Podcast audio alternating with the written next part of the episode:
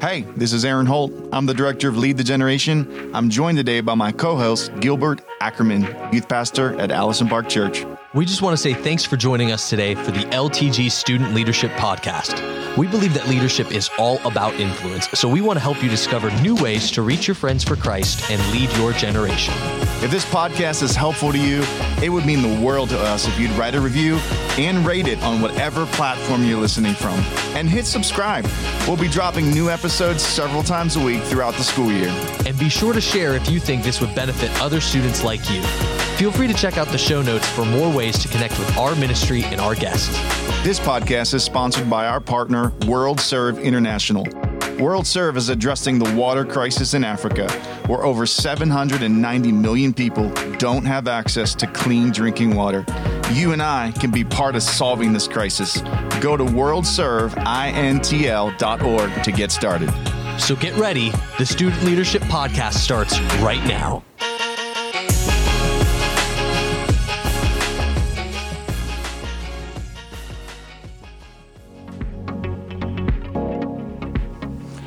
Hey, welcome to the Student Leadership Podcast. Gil, we're excited. We got a brand new week of episodes coming up. Yeah, we have a special guest this week that I am super excited to have on. His name I is know you are. Joey Silva from Belmont Assemblies of God in Chicago, Illinois. That's your hometown. Which is well, technically, I'm from I'm from the little brother of Chicago. I'm from Aurora, Illinois, from Chicagoland. But Joey, thank you so much for being today and coming to talk to Oh, students. man, I appreciate it. I love being with you guys any chance I get. And so I'm excited, man. I'm ready to go with it. Good. Now let's talk. Let's talk Chicago here. One more mo- moment here, because I know a lot of the students are going to be listening to this from across the nation, and if they haven't ever been to Chicago, I'm just be honest, they haven't had the best pizza that the world has to offer. So do us a favor, give these students a recommendation. If they ever do get to go to Chicago, where should they get pizza from? Well, two schools of thought on that. Um, deep dish is specialty. We only eat it when people from out of town come. Um, outside of that, we eat tavern style pizza, which is a thin crust, uh, square cut pizza. And there's tons, every neighborhood has their spot. And so I go to one, Caluto's, I go to another one called Paretta's. But if you're gonna try the deep dish and you gotta do the experience, then you don't wanna go to Giordano's and Lou Malnati's because you can get that in Florida now. They're everywhere. Um, you wanna go to Pequod's, which is an offshoot of a place called Burt's Pizza, which is this old Jewish guy with the greatest recipe ever that never gave it up. and so um, uh, they're, they're great because they put a layer of cheese on the outer rim of these 70 year old cast iron pans that they use to bake the pizzas in. So you get this Praise black God. crust on the back end that's salty and crispy and just knocks your socks off. Yeah, Pequod's, brother. Hit it up. Okay, so I feel like we just gave a lot of free marketing away on the podcast, um, but we don't even care. And uh, and yeah, and from now on, I'm going to try to make all my connecting flights go through Chicago just so I can And- hang and out with know, Joey and, and get Let pizza. me preface Let's go. this because people forget we are so much more than pizza. You, Yeah. people forget about the Italian beef. People forget about the hot yes. dogs. Preach, preach, preach, Come on, preach. so and then literally, I always love. You can eat anywhere in the world in this one city without having to ever leave anywhere. Any culture, any background. so, students, you thought you were going to learn about leadership today? No, we're we're going to help you with your diet. We're going to help you with with figuring out where to get good food. Uh, no, this is great, but this is all, all, also Gil why you and I love having different guests on every week. And so, Joey, we got you for three episodes this week to talk leadership to students, and um, you've been in student ministry for quite a while now. Have a lot of experience to offer. Um, plus, you're just a really cool guy. So I'm excited for what you're going to share with students today. So let's go, jump into it. Uh, what's your first leadership thought for this Yeah, week? absolutely. Uh, I, I tried to come up with a cool way of saying this, but essentially, my first thought is that leadership is not monolithic. I like that word monolithic. I think I learned it this year. Uh, but essentially, what monolithic means is uh, it's not just cut from one block. It's not all the same thing. And I, I look back in the Bible, and in 1 Samuel, God is directing the prophet Samuel to go and anoint the new king. The previous king, the first king, he is the stereotypical leader, what people would consider. He was tall. The Bible says he was head and shoulders above everybody else. He was handsome. He, he looked distinguished. He looked like what you would imagine a leader to look like. And so when Samuel goes and, and God directs him to go to a man named Jesse's house to look among his sons, I think he's already have this uh, conception of what a leader is supposed to look like. And if you look at Samuel 16, verse 6 through 7, it says, When they arrived, Samuel took one look at Eliab right? He didn't even have to look twice. He took one look at him and he thought, surely this is the Lord's anointed. But the Lord said to Samuel, Don't judge by his appearance or height, for I have rejected him. The Lord doesn't see things the way you see them. People judge by outward appearance, but the Lord looks at the heart. I don't think we've stopped doing that.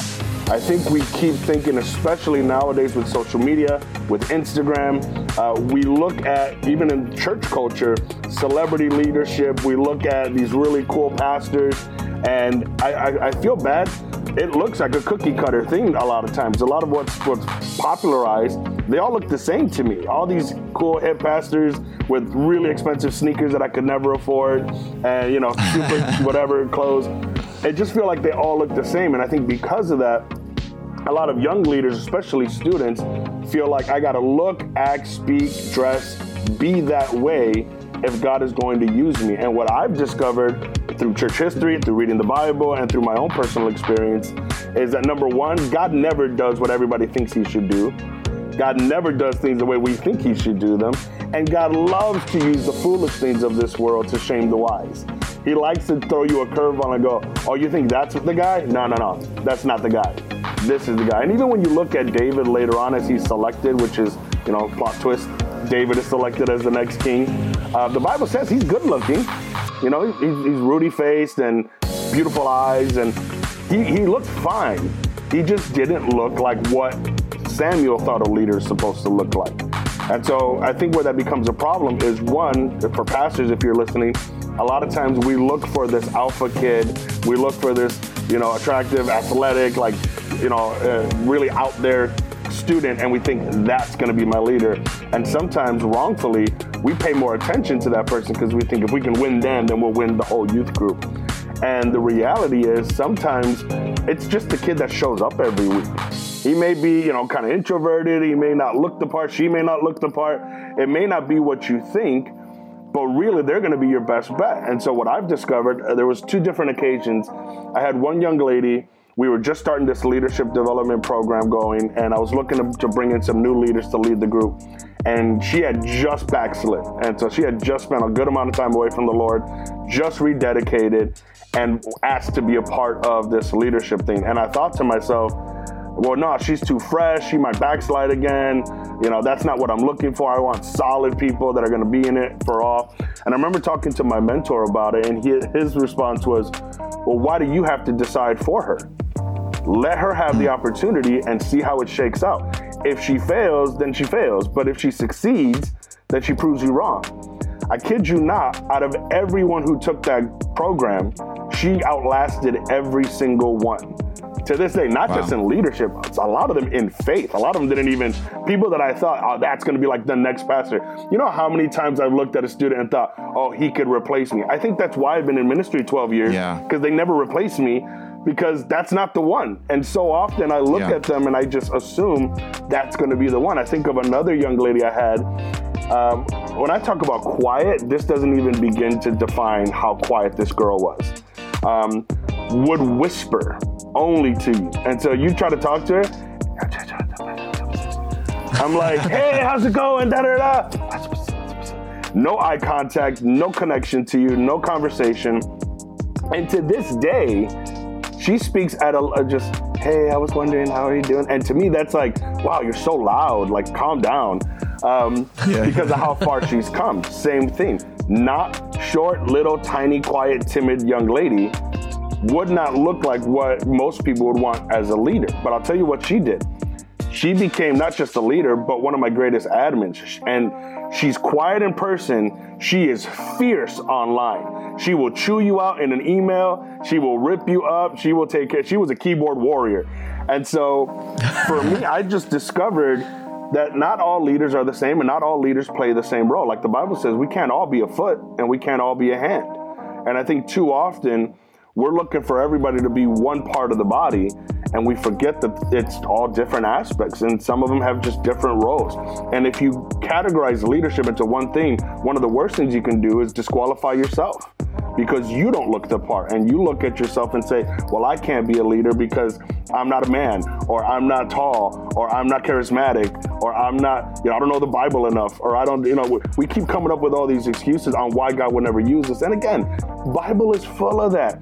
Gideon, I'm the least of the least of the least. God, surely you can't use me. Moses or Abraham, Moses, I stutter. God, I'm not good at talking. Like all these people always had excuses on why God can't use them instead of just saying, wow, you, you, you choose me? You want to use me? Hmm. And what I've discovered, I'm not for everybody. So, like people like that young lady who's quiet, I scared the living daylights out of her because I was way too animated, way too big, way too out there. Somebody like my wife, who's quiet and, and more reserved and one on one, she is phenomenal with students like that. And so different people reach different things. You know, it's kind of like if you go fishing, you use a different bait depending on what you're trying to catch. And so I think God has this tackle box of amazing leadership that's made up of different things for different fish because he's trying to make us all fishers of men.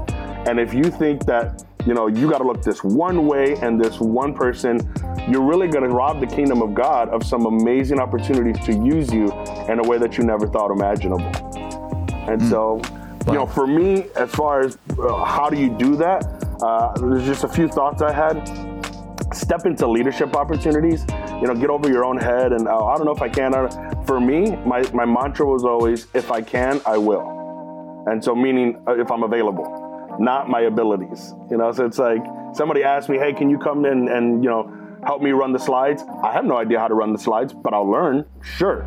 You know, so I never said no to an opportunity to serve and to lead because I figured I'll learn. And sometimes I didn't. Sometimes like, yeah, I'm really bad at that. Don't use me in that anymore. But I never wanted people to stop asking me. And I think a lot of times we rob ourselves from being able to be leaders because we don't make ourselves available. Um, the other part for me was pray about areas that you feel disqualify you from leadership. Um, for years as a pastor, I've been very insecure because I didn't look like what other pastors look like. And I have been told on more than a number of occasions, uh, I'm a little bit heavier set if you couldn't tell from our conversation on food. And so uh, I've been told by a number of guys, um, you're not going to get certain speaking engagements and you're not going to get certain platforms because of how you look. So you need to make sure that you lose weight. And I'm like, hey, listen, I'm all for being healthy and that's cool. And I want longevity for my family. And so that's great. But if the only reason I'm going to do that is so that somebody thinks I'm good enough to preach on their platform, I don't want to preach on their platform. Ooh, and yeah, a lot of yeah. times we do that. And so I think that's the perception we have. If your pastor doesn't look like this, if your leader doesn't look like this, they're not worth following.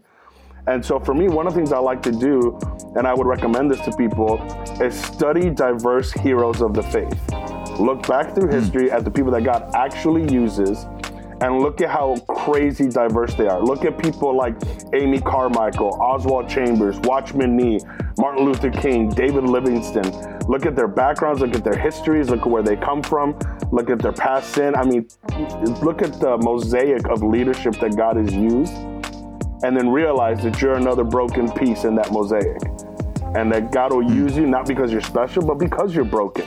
And it's that brokenness that fits you in that mold, not your perfection. And so I think if yeah. we can all learn to do that, uh, we would be a more powerful entity when it comes to being the kingdom of God. And we won't miss out on some key important leadership figures simply because they thought they weren't good enough or they listened to people who said they weren't good enough. Listen, mm. for me, a call to leadership is a call from God. So he's the only voice that I need to recognize. If he tells me to do it, I'm going to do it. Whether people don't think I should or whether people don't like the way I do it, I'm just listening to God. You think about Jeremiah, his whole ministry, no one would ever listen to him. And he was told that before the ministry started. Yeah. And he still said yes. Yeah.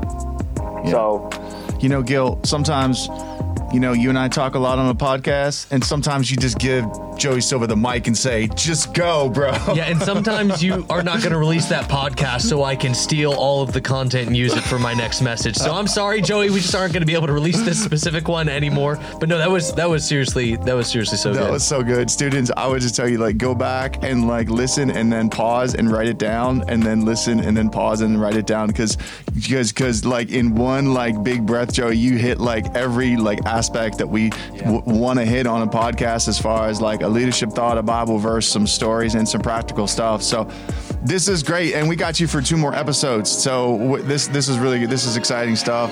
Leadership is not monolithic. That's that's like a 10 cent word right there. Like I'm gonna have to start putting that in my Come on, vocabulary. so really, really good. Um, Joey, thanks for being with us today.